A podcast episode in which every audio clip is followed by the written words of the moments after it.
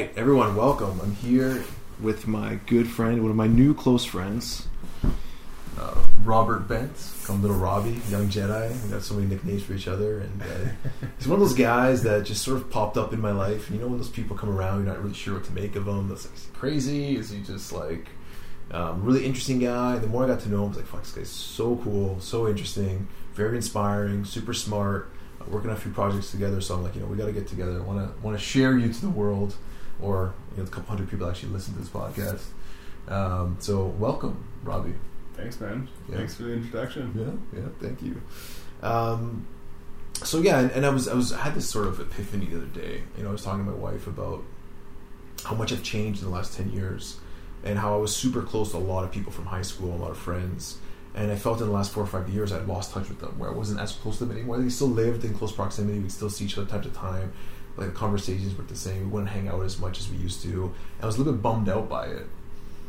But then I realized, and I think there was an ayahuasca ceremony, I realized that um, it's okay to, to lose touch with people and you can still love them. But what I was really doing was making space for all these amazing new people that I really want in my life. So I was setting intentions. I want to meet inspiring people, interesting people, people that I look up to, people that are doing amazing things in this world. And I realized like how blessed I am because I've attracted all these amazing people, and you're one of them. So I just wanted to share that with you, that I'm super inspired by everything you're doing. Um, so thank you. And I guess I'll, I'll hand it over to you to just tell a bit about your story. I know you've been on a pretty interesting ride since going to business school. You went to like the second best business school in Canada after Schulich, right? yeah.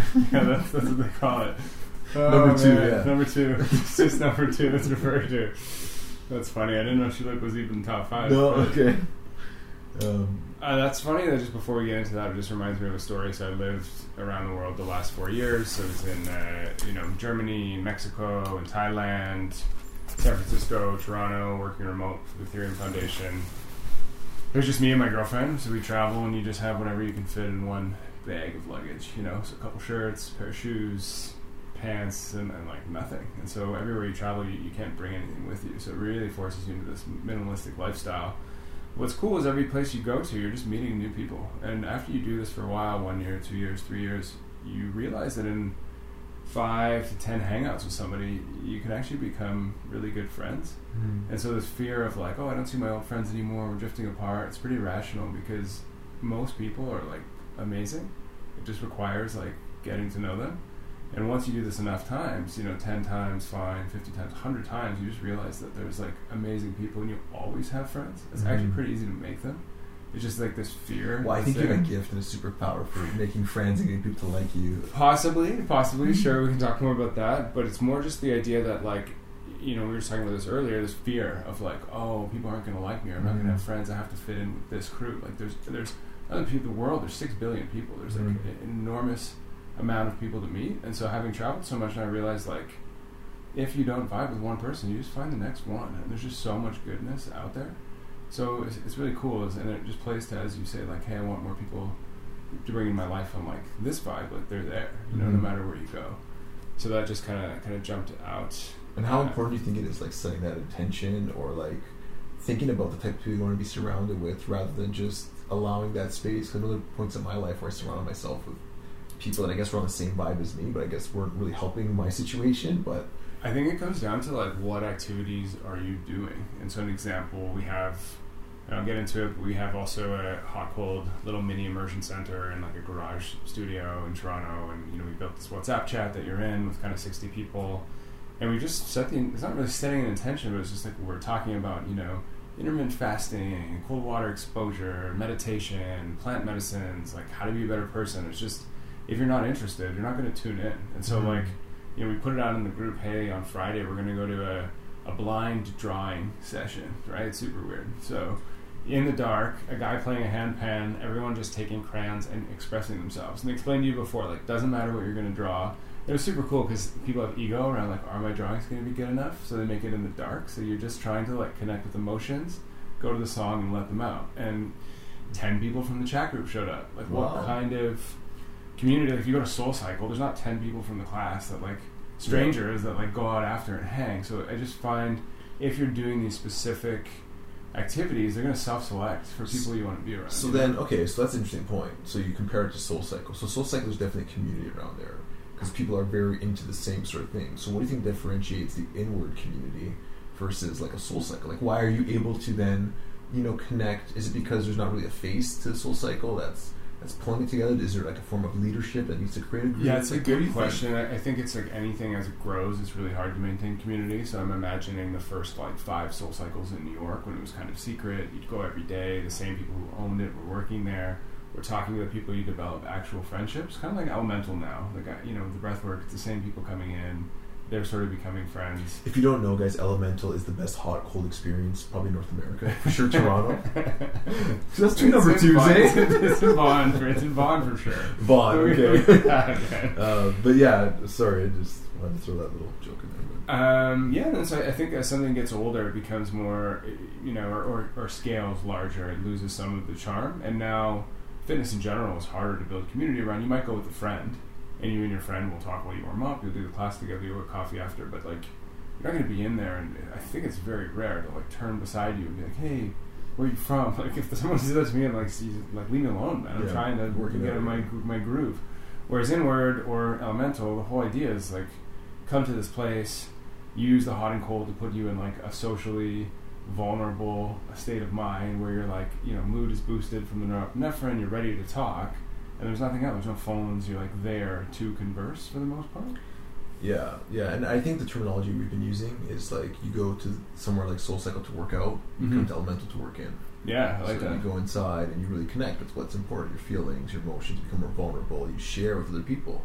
We found, you know, especially after things like the breathwork classes or now the immersions, when you're when you're going through these experiences with a group of people, for some reason you're more open to sharing. You feel like you have this relationship because you're doing something that's a little bit challenging together, you're pushing yourself a little bit, but you're also the opportunity to share and express yourself.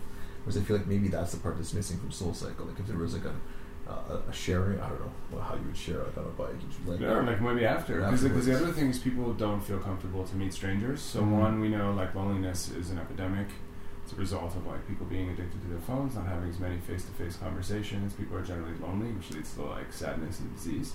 However, they're not really willing to go out and talk to people because of like social anxiety for the mm-hmm. most part. A lot of people are like set with their group of friends. It's very hard for them to go and express themselves to strangers. So I think this new, these new innovative social experiences are the future. So like as you mentioned, breathwork, cold water immersion, they're things that don't, traditionally people would use alcohol to do this, mm-hmm. to reduce social anxiety and go out and, and socialize. However, alcohol is bad for you, it can lead to, you know, problems with health, and then also saying things that you don't want to. Then when you, you know, you kind of wake up the next day, you don't feel good. It wasn't like, wow, it was a success. It's like, yeah. wow, I don't want to drink again. Getting yourself so, into weird or bad situations. Yeah, exactly. So I think these new, you know, things like breath work, I mean, yoga to some degree has been around forever, but cold water immersion, they, they're really good starting points. And for creating a social environment around that. So you're doing something that's healthy rather yeah. than destructive. It's funny, I brought a bunch of, it's funny we're having this conversation, I brought a bunch of my high school friends to have an immersion last night. Yeah, I've been trying to get them to go for like two years now. Oh, that's so cool. And so then when they all came, like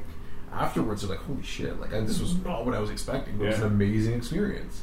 And and maybe it's just like their own perceptions or judgments to war. Like they're so used to what they've been doing forever that they don't want to try anything else. So for them, it's like Friday night is, you know, drinking, yeah, eating out, clubbing, or maybe not clubbing so much as we get older, but that's what they think of, like their wind down is just about alcohol and food. Yeah. Whereas now, just maybe they just more people need to be introduced to something that's different that wasn't on their radar and allow them to open up. Because I got them to do like a share, like yeah, man. Like what are you grateful for, and you know what do you want to improve this year on yourself. So it wasn't going like super deep and like what's your deepest darkest secret type thing. It was like let's just talk about something positive that you're working towards. And as it went around, like you can see them all like really listening to their other friends and like, oh wow, like yeah, that's good. You know, they're like sharing, wanting to share what they're working on. So it was a very interesting experiment last night. So they all said we're gonna start doing this every Monday night. We'll see how, how that rolls out. But I think the funny thing is like they'll have this amazing experience, and then when it comes back to the Monday night before, it's like a dread. Like before you get in the situation and you're open, your ego's like, oh, I'm not gonna want to share. I want to go. This is stupid. Mm-hmm. And they do it again, and they're like, breaks open and it's amazing, but there's like a huge resistance mm-hmm. in between like time one and time two, and like as you get into these things, like we had we did something similar. A friend hired the Inward crew to do uh, a breath work I did breath work at his house for his birthday, And, you know, people are like, oh, my wife's pregnant, it's so dumb, like, what do you mean, what kind of experience is this going to be, and, like, why can't we just do it? And, you know, it was no alcohol, it was, like, raw vegan food, and everyone's, like, up in arms calling me, like, this is so weird.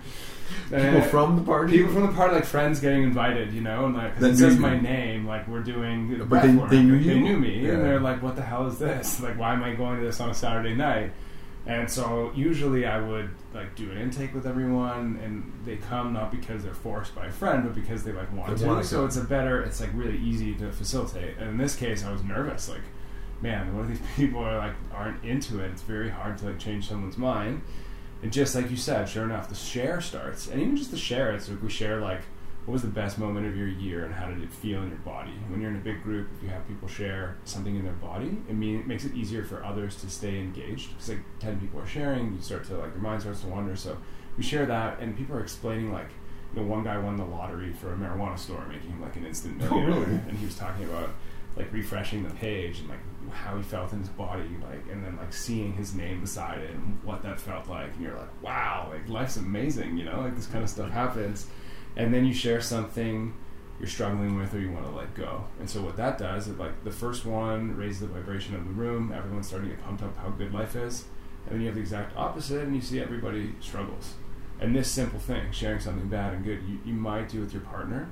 A lot of people don't do this with anyone. So yeah. You never have this like authentic connection. And then even with this group, we hadn't even started the like actual ceremony. It's just a share. People are crying. Like, this is amazing. And you're like... holy shit, like so surprised that like these people who you think are so like tough, uh, you know, really they are lonely also, and they, they want the social, yeah. Everybody wants social connection. So like how do you, what you're trying to do, which I'm trying to do, how do you package social connection in a new way that's cool? Mm-hmm. Where you're like, yeah, I want to go to like the Soho House on Friday night, except instead of around alcohol, it's around like some of these other things, mm-hmm. like breath work and sound meditation and you know, yeah. hot and cold, and like sweat lodges, and all this. Kind and of I think stuff. More of these stuff will start popping up as people start realizing. Yeah, because we're gonna build them. Build them. Yeah. Get ready for an inward slash elemental near you. Maybe it'll be like elemental, and it'll be called the Inward Lounge. Like that. All right, man. We'll just find places next door to each other. So. Anyways, um, okay. So tell me a bit about your story. Tell me about how you got to, you know, building a twelve thousand square foot. Sauna house or wh- whatever people would understand it as. Yeah, man, I'll give you the full the full spiel, but uh, it kind of starts with a bit of history. And so I grew up in a household where my parents were very much um, you know, Eastern European raised, very much like success is super important. This is how you measure your life, is like with money. This is how you measure happiness, is you have a good career. And so, you know, my parents made me skip grade when I was younger, went to university early, went to this business program, wasn't even sure that, never really thought about what I want to do, just thought like, oh, my dad's successful, if you have money, like, people like you, I want to make money. And, you know, and, and I came from a wealthy family, was super lucky and grateful, and, you know, I was able to have some money in high school, and have, like, nice clothes and a car, and then thought, oh, this is why people like me, because of, like, these things, mm-hmm. so, like, I want to continue this. So, worked really hard in university, I uh, got a job, you know, in business school. I was like, oh, I want to be an investment banker. That's what the smartest kids are going to do. Like, I'm smart. I'm going to do this. Never really thinking about, like, what does this actually entail? You're just like, well, that's where you make the most money. So went to school, did that for a couple years, uh, and, like, absolutely hated it. You, you know, like, well. It's, you know, one hundred hours of, of work each week. I would come in, like, do an all-nighter, like, not leave the office. I remember, like, someone threw a stapler at me once. Like, an actual boss, like, threw a stapler at me, like, in the office. Like, why did you throw a stapler? Go and, like, I made, like, a mistake in, like, a presentation, you know? And it's just, it was such an intense environment. And everyone was mean to them. So it was just, like, this culture of, like, you're here, you're getting paid a lot of money for a twenty-two-year-old, so I can treat you however I want, you know? And then also, like, the job itself is just not very exciting. Like, you're making these presentations to help companies raise money. You don't really care. So at the end of the day, everyone's in it for money, so it creates this pretty toxic culture. Um, so kind of left that and was like, yeah, I don't really want to do this anymore. What's the next thing I can do? It's still this idea of like making a lot of money. And so I found startups. I'd always been really interested in tech. A lot of the stuff I covered at the investment bank was tech related. It's like, okay, I'm really smart. I know how to raise money now. I've been doing this. Like, let's get into tech. So I found a tech co-founder in Toronto, and I built this company. It was like a SIM card. You would, it was a piece of hardware on a SIM card that you would put in between your SIM card and phone. And when you travel, we know where you were going. We could send you a virtual SIM. So, like, you know, you're Canadian, you go to the U S, we send you an A T and T SIM. You're an A T and T customer. You don't have to change your phone. When you come back, everything resets. And so we built, like, the operating system on the SIM card, the hardware itself, the billing platform, um, the interconnections with all the carriers, and you know, at one point had raised twenty-five million dollars. Wow. Had met, had like sixty employees, had met with the you know, president of Skype, was like riding really high. But all this time to deal with the stress, I still was like, oh, I want to have money. And so, you know, spending all this money that I didn't have on like cars and going out, and then to deal with stress, I would drink and, and you know, do a lot of drugs um, on the weekends. And I kind of disappear and was, was actually super unhappy. And so it was maybe twenty-six, twenty-seven at the time, and just super stressed. twenty now? So I'm thirty-five. thirty-five, okay. Yeah, so this went on from when I was around twenty-six till I was about thirty. Uh, company ended up going bankrupt, which was like really, really hard for me. I had to fire sixty people who worked with me for a long time. Personally lost a lot of money, lost friend and family money. I was in like basically like the lowest of the lows, like very, very depressed. So I had this also problem. At the same time, I uh, ended a relationship, which I was like really upset about. It was really, um, you know, super in love with this girl, and it just didn't work out. And so I thought, hey, I'm like thirty, I'm broke, like living in my parents' basement. My company failed. All my friends in business school are super successful. Like, I don't even know how to go forward, you know? Like, I don't even know what to do. Like, this whole idea of, like, having money and stuff, it's just, like, it's clearly not the answer. And uh, I was, was, was like, I don't think I'm going to be able to make it. Like, it just seems like all these things are, you know, like, what, do I, even, what do I even do now? Like, how do I get a new job? What can I do? You know, and I just felt... A super smart kid, investment banker. Yeah, I felt, I had no confidence. I felt like everything I did was, like, a failure. And, uh, like, I just wasn't... Like, I had no path. And I just... I sat in bed for a whole summer. And I didn't know what to do. And so I, I started listening to Tim Ferriss, his podcast. Good old Tim Ferriss. And uh, I had always kind of been in meditation. I, I did my... high school thesis on meditation for like an English project, and we got everyone to meditate in the classroom. Sort of started me down this path, and so I'd always kind of read about meditation and a few friends that were into it. So I started with uh, Headspace, just kind of getting back into it, just every day after listening to you know some of Tim Ferriss' podcasts, reading four-hour work, work week, and it sort of gave me like a base. Now at the same time I was doing the meditation, I was still like kind of drinking here and there, um, so I wasn't like super happy with that. But it gave me, you know, it was a starting point of something to, like, latch on to. Mm-hmm. That, like, in the morning, if I had a strong morning routine, my day would go well. So the morning routine was, like, meditation, gratitude journal. I wrote out these core values based on this book by Ray Dalio, Principles. And I was like, okay, I want to have principles in my life.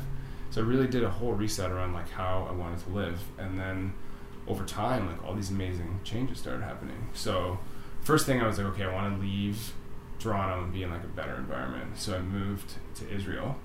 Uh, Why Israel? Just so I'm not Jewish, don't speak any Hebrew. I, one of our investors in my company was like, "Hey, we should go and start a hardware company in Israel. Can you help me like invest in, in like due diligence on these companies?" So I looked at like a hundred companies. I moved to this small town on the border of like Gaza and Israel. Like there was like missiles firing sometimes. It would be like alarms, and I was just like, "What am I doing here? Like I'm alone. I don't know anyone. I don't speak any Hebrew. Like this is insane." I was super lonely.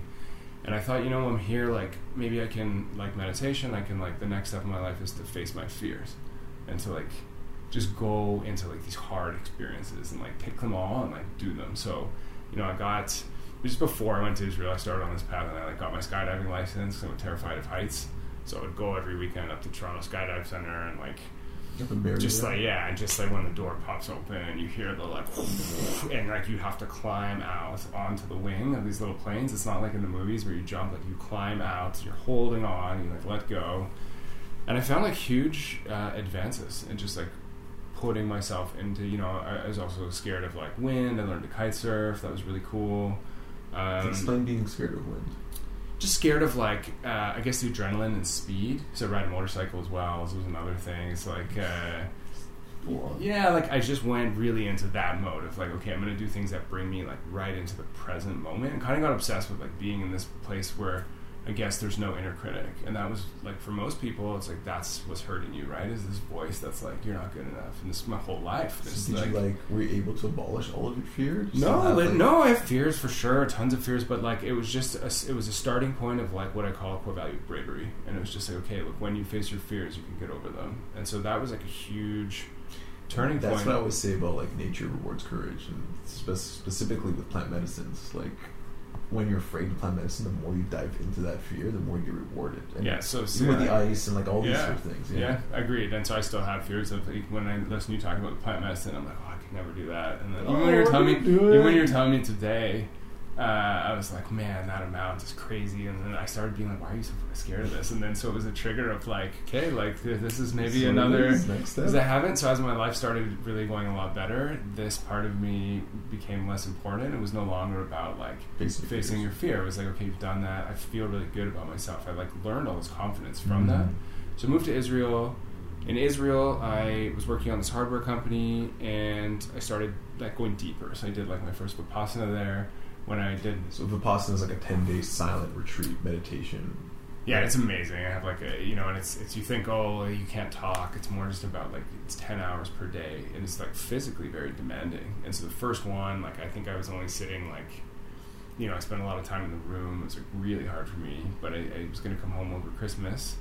And instead I was like, you know what? I'm not going to spend the money on the flight. I still didn't have a lot of money at the point. And I was like, I'm going to just stay in Israel. I'm going to do this. And it ends on New Year's. And it's going to be like the start of my year getting out of this like ten days, you know? And so I did that. Uh, when I was there, somebody had invited me uh, to try L S D. Like a few I weeks later, it. like a few weeks later, so I became friends. How with did they write your letter and just like no? So yeah, it's so funny, man. You get you have these emotions. It's crazy. Like you have these emotions come up that are so strong, but there's no attachment. There's no reason, and so what you realize after like three days, four days, five days, like just intense anger starts arising. Mm-hmm. These are like stored traumas. They call them sankharas. They're like stored emotions in your body, and you, because there's no input and you're not thinking, you're just focused on awareness. Like things start to come up. Vivid, vivid memories and emo- like a stale old emotion. And so like, you know, the roommate's taking a shower and he's making noise while I'm like meditating, like who cares? And I'm in my head like, this fucking guy, like he doesn't care, doesn't care about me, he's like a dickhead, like how dare he take a shower right now, you know? And you're like, what? And then uh, at the end, we of course become like super good friends. You talk to him the whole time. I thought he was like, you were sneak a word in here and there. No, no, no man. Like, I was really, really like disciplined about it. You're not even they, they they're so intense at the start of like how they tell you, like, like not even contact. make eye contact. Like everyone is there for their own thing, and you don't feel like like hey, you're like okay, there. You don't want to disturb someone mm-hmm. else's like gotcha. process. Uh, it's not. It's not even really a desire. Like the talking part's not challenging. It's more just like sitting. This sitting. Are you going in April? I am. Yeah. So I, I think I might show up like so, that day up. And if there's a spot, then it's. I think it's meant to be, man. It's like Steph's like, "Are you gonna go?" I'm like, "Well, this is what it is." That's yeah. Okay. So me, Emily, and I we were we were gonna go to a consciousness uh, seminar in Arizona. Canceled last minute. So now I'm I'm, I'm going. It's like that for me. One. I think would be way more challenging than like unlimited amounts of ayahuasca. Like for me, the ayahuasca, I, I feel so comfortable, but like sitting with myself in silence, I don't know if I can. I think you so one that's like exactly why you need to do it that's exactly right? what I want and to and so yeah. It's kind of like imagine the first time you did ayahuasca and what it was like, you know. And I feel that these things kind of have the benefits start to, to slow a bit because you know it's expected mm-hmm. and so this is like a whole new yeah, way I'm of so training excited. Um, so kind of went from that. So yeah, so it's amazing. It's like there's it's just so much there. I'm really. Like what's one of the biggest takeaways of that first trip was like this? This these emotions. Oh, so we're just talking about these emotions that are coming up, and you realize like they're not actually related to anything, which makes you then think in life you're like, oh, you know, there's a traffic jam, so I'm annoyed, or like I missed this payment, so like I'm angry, or like my son did this, and like I'm you know stressed. These aren't real things. Like these these emotions you have, they're just happening all the time. Mm. And so usually your brain finds a way to justify the emotion, but the emotion actually happens first. Hmm. And you can't control the emotion. They just come up. They come and go. So just like your thoughts, like you actually have zero control. And so I can say that, and you can be like, okay, I understand how it's true, but you, when you're meditating for ten days, you physically, like you actually experientially know so this. Do you think you don't have control because it's something that's suppressed, and when you let it go, then you no longer experience it anymore? No, I think it's just something that's in, that's just how our brains work. There's mm-hmm. thoughts that's like how the mind works. And so what you can do is instead of getting caught up in these thoughts and emotions, is, is you this just your interpretation or is this how they're explained? This is how it's explained. explained. Generally, in meditation in general will be explained this way. And so there's this sort of like, if you think of it, your mind has two parts. There's like a watching part, and then there's a, a thinking part. And this is like kind of dumbed down, but just, just for someone to follow, if they, they've never looked at this, it's like you have your attention, your awareness. Your awareness is kind of you, your authentic self, let's say. And then your attention just goes to all these things all the time. I have to do this. I'm not good enough at that. That's not really you. If you go beyond that voice, like, who is that? Who are you? You know, like, you're not like... I had this interesting experience. Again, during ayahuasca, it was like a lot of my most interesting experience. But it was like I was trying to like visualize my wife, but then destroy everything that I associate with being her. So, like, yeah. her job, yeah. her clothes, her shoes, her body, her face. So I would just get left with like, who is she when yeah. all that is gone? It was super challenging, but then I would get like this essence of Stephanie. You know what I mean? Like, it was almost like her character and her emotions, expressions, and I, like, my mind was trying to bring her face back into it, but I was trying to like separate the two and just like focus on what is she without like any like of her. It, that's so cool. If she it, is something. If she is something, and then I just felt is, this, right? this yeah. love and connection for what that is, yeah. outside of what I think she is. It was super interesting. I don't, does that make sense? Totally. I mean, yeah. that's exactly what you're doing in this meditation. It's stripping okay. away all this, like, uh, like how your brain works. There's like this default mode network. It controls all the other subsegments of your brain. As a result, it's weaving these things into stories in your life. Like, every mm-hmm. sight, sound, all these sensations you're having, you're weaving them into stories, and these stories over time create like an ego. And an ego isn't what most people think, where it's like, oh, I'm boasting. An ego is just your personality, your mm-hmm. sense of self, which is like, I'm Geo, I'm this age, I'm this... I'm adventurous, I like plant medicine. Like, all those things are just arbitrary. They're mm-hmm. not they're not actually you. And so meditation is just about getting into a state of hyper awareness to realize when your mind is creating these stories, you can like let them go. Mm-hmm. And that's where peace comes from, right? It's just like letting go of those things. Um, mm-hmm. So I think that that is most powerful. And then also realizing that in the present moment, you don't really have any control over your actions, despite thinking you do. And so like you'll go for food, you know, and you're so in tune with you. The entire time you're there, you're breathing. You're just focusing on, like, this little piece, the airflow, hitting this, like, for ten hours a day. Like, just... And what you realize, so let's say you go for food, and you, you, you're so in tune, like, you can hear, like, the person, like, eating, like, two things down, and, and you know, and, and it might irritate you. And then you realize, like, okay, that just irritated me in this moment, like, this sound. I have no control over that. I actually have no control over this irritation. And you realize, like, in the present, you're just kind of, everything you've lived in your life has brought you to that point. You don't really have any, you know, you're just the sum of all those experiences. But during meditation, these other, like, subconscious actions, let's call them, like, flow states, where the conscious mind is shut down, you can start to change your future. You can start mm-hmm. to sort of reprogram states. And so what we like to teach at Inward, what, like, the main thing that differentiates the ice bath from, like, you know, Wim Hof method or any of these other ices is, like, intention. And so... when you shut down the conscious mind and get into flow state, whether it's like art, music, exercise, meditation, psychedelics, cold water, anything that's going to like increase awareness, you can start to reprogram state. And mm-hmm. what I mean by that is like, let's say you want to be more loving. Like that's kind of the example I generally use because I'm a pretty intense guy. I think about work, like self-doubts and stuff. So when I get into these states, I just... imagine like love, love for my girlfriend, for my family, and like really feel it. Mm-hmm. And now because I've been doing that so much, it's much easier for me to connect to it naturally. Mm-hmm. And so I actually believe or learn in this meditation that you can change your future results by like reprogramming state. But in the in the day you wake up, like your day is set. Well, I think time is not as linear as we think, and I think like like exactly if you're changing things now, it's really going to set for the future. But I've even seen like some of the studies. And in some of Joe Dispenza's books, like meditating on past events and changing current, like mm-hmm. like outcomes. Yeah. Some really wild stuff, like um, where they would they would have a group of advanced meditators focus on patients in a hospital that were that were suffering from like a staph infection, and it was double blind, so they didn't know like who the people were. They just had a set of like a list of names that they were like focusing on meditating on. So what they noticed was the control group, um, no change. The ones they were meditating on got better faster, um, were much healthier, like all these different markers of improvement. The only thing that didn't change was the uh, the mortality rate. Wow. So they had the same amount of mortality rate. Yeah. But then what they didn't, what they so they disclosed the results. But then what they disclosed afterwards was that you know like it was it was a really rare phenomenon for that many people to have like that infection in that hospital at that time. Yeah. What they were doing was they were meditating on people in the past. So they had already this had already happened like ten years ago. They didn't know what the outcomes were going to be, but the ones that they were focusing on, all their all their things were improved, which is kind of crazy. Which is almost like rewriting. What do you mean they were meditating on ones in the past? So they randomly got like yeah. half the subset was given to one person, so yeah. no one knew what the outcomes for those people were, yeah. and no one knew what the outcomes for the other. So they got mm-hmm. them random selected like five hundred out of a thousand, yeah. and of the five hundred that were focused on meditating, this was in the past. This, this was all in the past. But they had already gone to the hospital. But the right. ones that were meditated on, those okay. are all the ones that improved faster. Even though it was in the future. Even though they were meditating on the in the past. Wow, that's super weird. Super weird, yeah.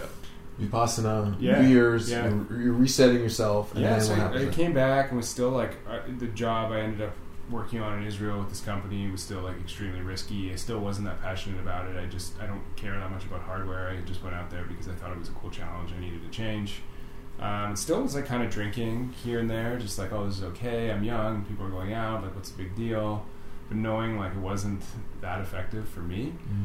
And so while I was there, uh, a friend of mine from school and I decided to do a plant medicine journey. And this is where things like really, like really went off. So a- after the Vipassana I mentioned, somebody had offered to do L S D. And so I, I literally drove up to like another city at five in the morning in the dark by myself. In Israel. Yeah, to meet these guys at, on a campus at a university. And we walked into the woods, took L S D. They, only one of them spoke English. And we're in the alone in the woods. Like, this is my first real like psychedelic experience since like, you know, whatever, high school. And uh, don't know what to expect, but I'm like, yeah, I'm I'm down for this. And like, watched the sunrise. Wow. And it was incredible. And so I spent kind of ten hours out in the you know out in the woods with these people, and just like my eyes closed, looking at the trees, going for a walk. It was like really started to feel like there's something here. I wrote this huge journal article about it, and like felt just like a sense of peace for the next while. And so that kind of led me down this rabbit hole of exploration, reading. I read up a whole bunch of research papers on like the efficacy and what's happening in, in the brain. Mm-hmm. And then uh, came across plant medicine. Thought like, okay, this I think this is what I want to do. So you know, still was having struggles with this confidence from, from work, and like hadn't really hit my stride or what I should be doing or what even I'm good at. And so I went to Peru with a friend of mine from business school, and we did you know. Uh, full like uh, kayak type thing, like forty minutes into the Deep Amazon out of Quito, staying in these huts that were like netted, and like you know swimming in the Amazon, like stuff like out of a fairy tale that you never think you'd actually do. And it was again following this line of like, okay, if you're afraid, do it, push into it. And then uh, since since then, you know, so I ended up doing the four ceremonies. It was a real struggle for me. I have really strong uh, thought because of A D H D. Patterns, so I'm just like very, very focused, but like my mind just runs, and so letting go and surrendering is like so challenging for me and scary. And I just had like three of the worst nights of my life, like really. And the and the thoughts there, this place were like just do more, like do more, do more. The more you do, like the better you're gonna be, and so take more. And man, just like feeling of like being bullied coming up when I was a kid, stuff I never remembered, reasons why I would even drink in the first place. And I remember being grade eight, and like I was trying to be cool in front of like maybe some high school kids, and they had a cigarette, like, hey, why do you guys want to smoke this? And I was like, oh, if I do this, it's cool, like I'm a rebel. And so I did. And then I kind of thought like alcohol and drugs were cool for like, you know, throughout high school and university. And then I just realized like, I don't think these are cool. Like why, you know, why does this matter? And like legit, no joke, since that time, Uh, have been fully sober. Uh, so it's super powerful for me. Uh, in that time period when I came back, my career took off. I got an amazing job with the Ethereum Foundation. I was advising this a big crypto fund um, financially. Like had a lot of success, and then just found my superpower of like connecting with people and kind of doing sales, and, and like just started feeling really good about what I could offer. And and like learning and everything over the last you know three and a half years, I met my partner. I'm going to ask to marry me the next month, so maybe this doesn't go out until after that. She knows, but you know, I got a nice surprise proposal okay. planned, which you know actually helped me, but we don't need to say it on camera right now, just in case. You keep saying I want to say it, you keep telling more and more. um, it's going to, well, no. You never know what it's going to be, so. Okay, but, um, but you missed, you missed I think, a part of yeah. your story, which was... Um, how you use like the hot and cold to sort of like yeah yeah so I get to that. Oh, so, so I kind of came back, and I decided um, you know instead of going back to Israel, my friend who did the ayahuasca with was actually a major crypto investor and asked me to come on and start advising companies in his portfolio. And so I moved to San Francisco and, and Toronto and sort of back and forth, and just started doing that. I met this girl uh, who's now going to be my fiance in one month, and we lived together and I'm super happy. But she introduced me to the hot and cold, and she just said, hey, on like our second date was like, let's go to this bathhouse. I heard about it on Tim Ferriss. I was like, yeah, okay, let's do it. So you know, we go to this bathhouse, like no education about the health benefits, not super like cleanly or like well designed, out of the city, but like have an amazing time. Our conversations are amazing, especially for a second date where you're like trying mm. to maybe still be funny or whatever it is, and you know, we're having a tea and it's just like flowing. I'm like, wow, this is like such a cool thing to do. And then because we don't drink, we still wanted to be social and do stuff, and so we would literally go every single week for, you know, two and a half, three years. She introduced me to Wim Hof, so I went and did a Wim Hof ceremony that coincidentally you actually put on.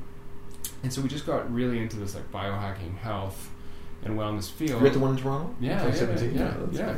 So, you know, we kind of did this, and, and then me and her had lived in all these places I mentioned before. And so, you know, we'd go to Germany and there'd be a conference, and all of a sudden a WhatsApp group would pop up with like twenty people to go to the bathhouse after the conference. And so we're like, what's happening here? You know, and this is crazy. Like, why are people loving this so much? And it's just so clear that the hot and cold produces endorphins in the brain that just make conversation. You're, you're much more present, you're much more aware, you're much more vulnerable. So it just, it's like kind of the similar thing that alcohol does, but in like a healthy way. So it just mm-hmm. was so clear to me that like a social experience, a new social experience with like authentic connection can be built around these elements. And then the other really cool thing that happened is, like, as I've said, I'm super passionate about meditation, super passionate about psychedelics, have been continuing use of both of those, you know, once when it's needed. So maybe one big retreat every two years, a meditation retreat every two years kind of thing. And uh, just struggle to get people into this. And a lot of my friends are, you know, thirty-five, they went to Ivy Business School, they're they're wealthy, they're like unhappy.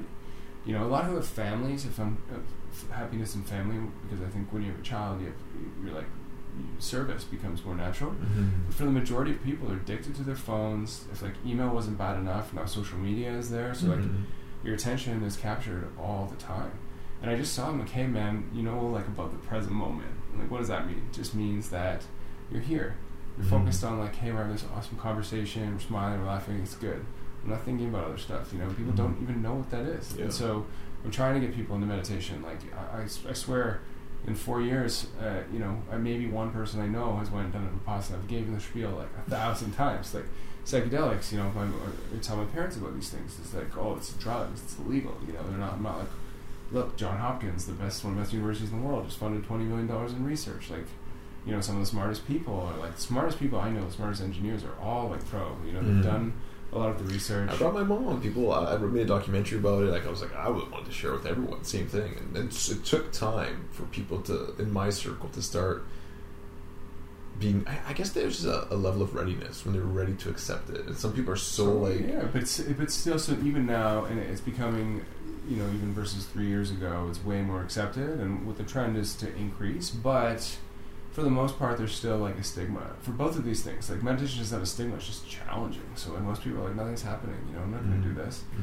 So when I was doing the hot and cold, I realized, like, this is it. Like, I'm in this ice bath, and I'm in the present moment. And, you know, for those who don't know, the ice bath triples the amount of norepinephrine in the brain. It's a neurotransmitter responsible for mood, attention, vigilance.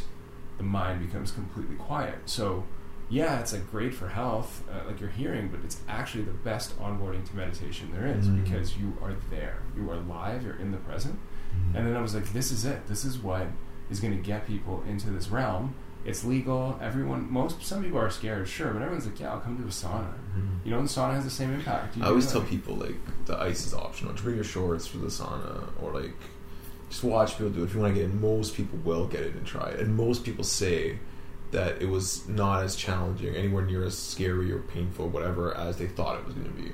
Just one out of ten that, like, have some very challenging, like, maybe pain. Yeah, but even those people then, like, even, still, like, even more. Yeah, because ninety-nine percent of people after, like, I fucking feel amazing. Feel amazing. You know? And, like, I have... So here's this, here's a thing for you, like, you know, about following your dream kind of thing, and I'll get into why I'm doing this, but... I, I mean, worked at like huge tech companies, thirty billion dollars platform. I worked at like other companies, you know, doing like, I worked at a large investment bank. Like, oh, nobody ever once messaged me and was like, man, what you're doing is like amazing. Like, not what, never was I like, this is, you know, mm-hmm. so great. And now I have like a list of testimonials in a document. I swear to God, a hundred. Like, people messaging me on New Year's, like, you made the biggest impact on my life this year. And like, it's insane. Like, it's, it's so, it's amazing. Like, you right? can't, you can't make enough money for that. People that feels get like. out of the ice bath. They're crying. They're like, I just left my traumas behind. Like, you know, we're doing couples things now, or couples are doing eye gazing and connecting and like hugging each other after. We do these like sweat lodges in the dark where people like crawl oh, out of it. Being super yeah, weird. man. So, but I, I just feel that this is the way to get people into the present moment, mm-hmm. and like it just for me now, my entire everything I'm doing is like taking people down this funnel from like unhappy, unmindful standard person to like meditative, psychedelic warrior, and like what are the steps to get here? And like what does this person have? It's like they have the ability to be in the present moment, and so like step one is like hot and cold immersion, right? Mm-hmm. So that's like the most accessible thing.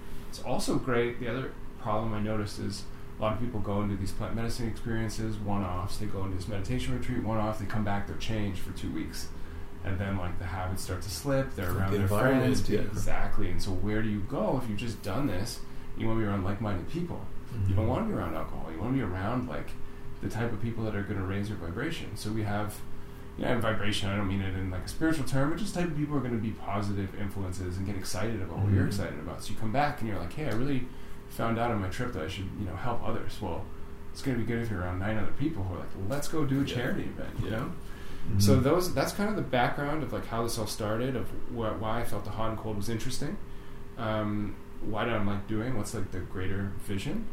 Now there's like the specifics of like, okay, well, what does the hot and cold experience look like? Because you have your experience, I have mine, and they're like slightly different.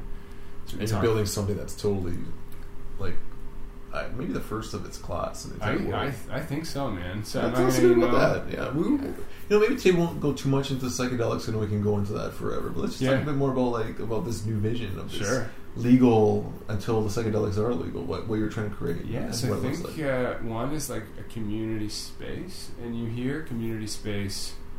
Bound, you know, people bat that term around mm-hmm. often. Everyone's trying to like create community, and for the most part, it hasn't worked. You've seen fitness classes, which have had a hard time bringing strangers into them and like creating actual community. Like if you go to a fitness class, you're there for one hour, you're pressed for time, you're not likely to spend the evening there. And then there's like, you know, kind of traditional bars, restaurants. I think people are looking for something new. If you're out at a bar, music's super loud, people are drinking. If you're at a restaurant, six people are on a table, mm-hmm. someone checks their phone every five minutes. They're not specifically present. I don't think that there's a branded space catering to this new, this new like uh, shift, right? This new consciousness shift. And so, our first thought was, hey, there's like huge demand for these bathhouses. This one, these ones uh, just outside Toronto, are super busy. Uh, as I mentioned, the experience is amazing. There's like Nordique and Scandinav, which are kind of spas. They're super busy. Two month wait list. It's, um, they're all opening multiple locations. Is you kind of have the spa, which is, is great because it's hot and cold, but it's quiet. Or you have these like bathhouses with no education and like kind of second tier design.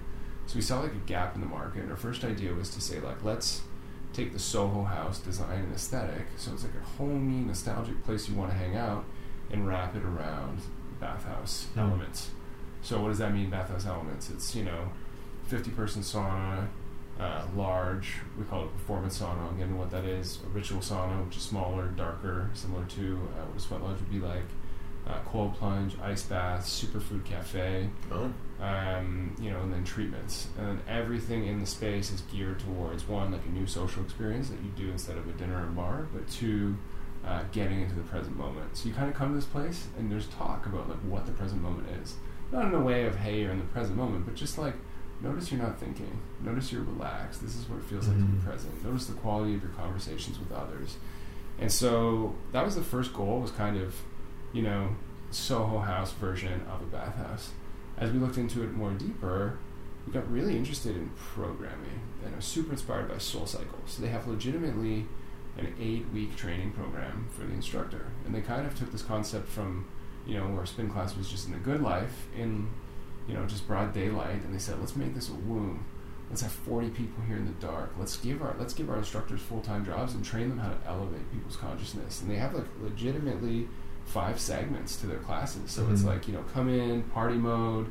Then it's, like, hard and, like, really challenging piece where it's, like, you're pushing it. Then there's, like, an emotional breakdown time to connect with your neighbor. That's, like, leave feeling like a rock star. So they thought through exactly what to say at each point and train people to, like, really get this rise out of people to create this cult following. And we're like, holy shit, let's do this in the sauna. Let's actually like make programming. And so have met our partners, Harry and Amanda, who are like world leading trained sauna masters.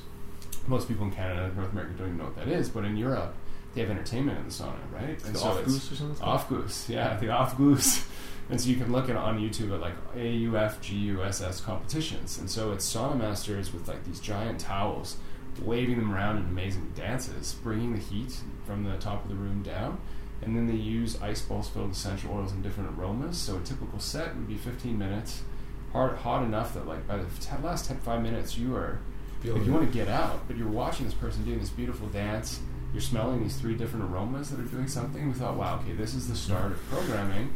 And based on all our other stuff from the meditation and psychedelic realms, there's a ton of stuff that can be wrapped for the mainstream. Mm-hmm. So, you know, like you said, breath work, sound meditation with acoustic Tibetan crystal bowls and like quartzophones and, you know, aura mm-hmm. sparklers and all these different instruments in the sauna while you're in this mode. And so we decided that it's not only going to be, you know, a social bathhouse, we're actually going to have like programming slash coaching. So you're going, when you're in the sauna, the sauna master's actually explaining like why you're reducing your chance of Alzheimer's, why your heart rate's going up, mm-hmm. you know, your blood pressure's decreasing, you're actually uh, increasing your heat shock proteins, which extend lifespan. So like, explaining like if you come four times a week, your chance of heart disease decreases by fifty percent. So you kind of have this captive audience, and I've never seen any coaching in any bathhouse happening. And then to do that, so that that's like the goal, right? This is like kind of like Scandinav thermal bath style elements, Soho House style design, Soul Cycle level programming, all wrapped into the social experience. Oh.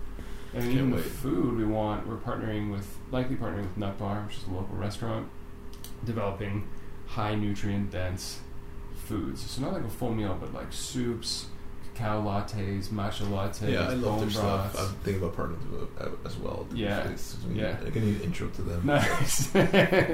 yeah. So, but but stuff that's going to extend your, your stay another thirty, forty-five minutes. You can sit down. You know, having traditional Japanese tea ceremonies, improve the social aspect that you've just you know you've worked hard in the hot and cold. You've gotten relaxed. Now mm. you enjoy that relaxation with some sharing, some community. It's, and if you never try like a, a true hot and cold experience, like I've had comments such as, I can't believe I'm not on drugs right now. Like, like the way your body feels, the way your mind feels, it's just such an experience of like, it's like deep relaxation, quiet mind, but focused. You know, like some of the people say, I'll go home and I'd watch T V. And I was like, I've never watched T V like this in my life, and I don't recommend watching T V, but they're just so relaxed on the couch, and they were able to focus, like, because their mind was clear, and they were just like so into whatever they were watching, but they felt so amazing. They were like, it was the best experience ever. And I thought, like, you know, I had to do drugs to feel like that, but it's just like a really natural environment of like a hot and cold. And I guess you do release some natural sort of internal drugs, because your body is like the most advanced chemistry lab in the universe. It can create almost anything. Like, you know, you put in like food and come out with like D M T on the other end in some, some states. It figures out how to break these things down and re-put them together. So yeah, I guess we're creating um, the right environments to create these physical transformations. The alchemist. Yeah. There you okay, go, man. There you go. So yeah, so we're running a bit short on time, and I, and I think this is the first of uh, many future podcasts. And maybe the next one we'll do it in in uh, Inward or Vine. Sure. We'll, we'll do a hot and cold, which we'll people are talking about. We can dive deeper into some of the other things. I'd love to talk to you more about um, some of your business strategy and, and some of your tools and techniques, and how you're like this master networker and all these other amazing skills that you have. Uh, but we'll save that for the next episode, part sure. two with Robbie Bent. Yeah. So, anything else you wanted to share um, before we sign off today, or that I didn't ask you about some of the things you shared about your story and, and moving forward? No, I think just, uh, man, you're an inspiration. You know, when I came back to Toronto, I was looking to connect with like-minded people in the community. Your name came up five or six times. If you remember at the start, he's like, I wonder who this guy is. I think I showed up for an ice bath, and then I said, hey man, can I can I clean this place for you? I'm like trying to put together a checklist on how to like clean a similar business, and you're like, what are you talking about? Like, yeah, you can clean the flow tank, sure man. You know, and I showed up with a phone taking pictures of all the cleaning products and the ta- make our task list of like how do we clean everything properly. And uh, since then, man, I just like, you know, I've learned so much from you, oh, and I think want to give you a shout out is like in Toronto you are the O G. It's uh in this space, so it's cool to see you starting to get some validation, and uh, that, you know, as these things grow. I appreciate that. We're in this together, man. Yeah, brother. Changing the world, and so are you.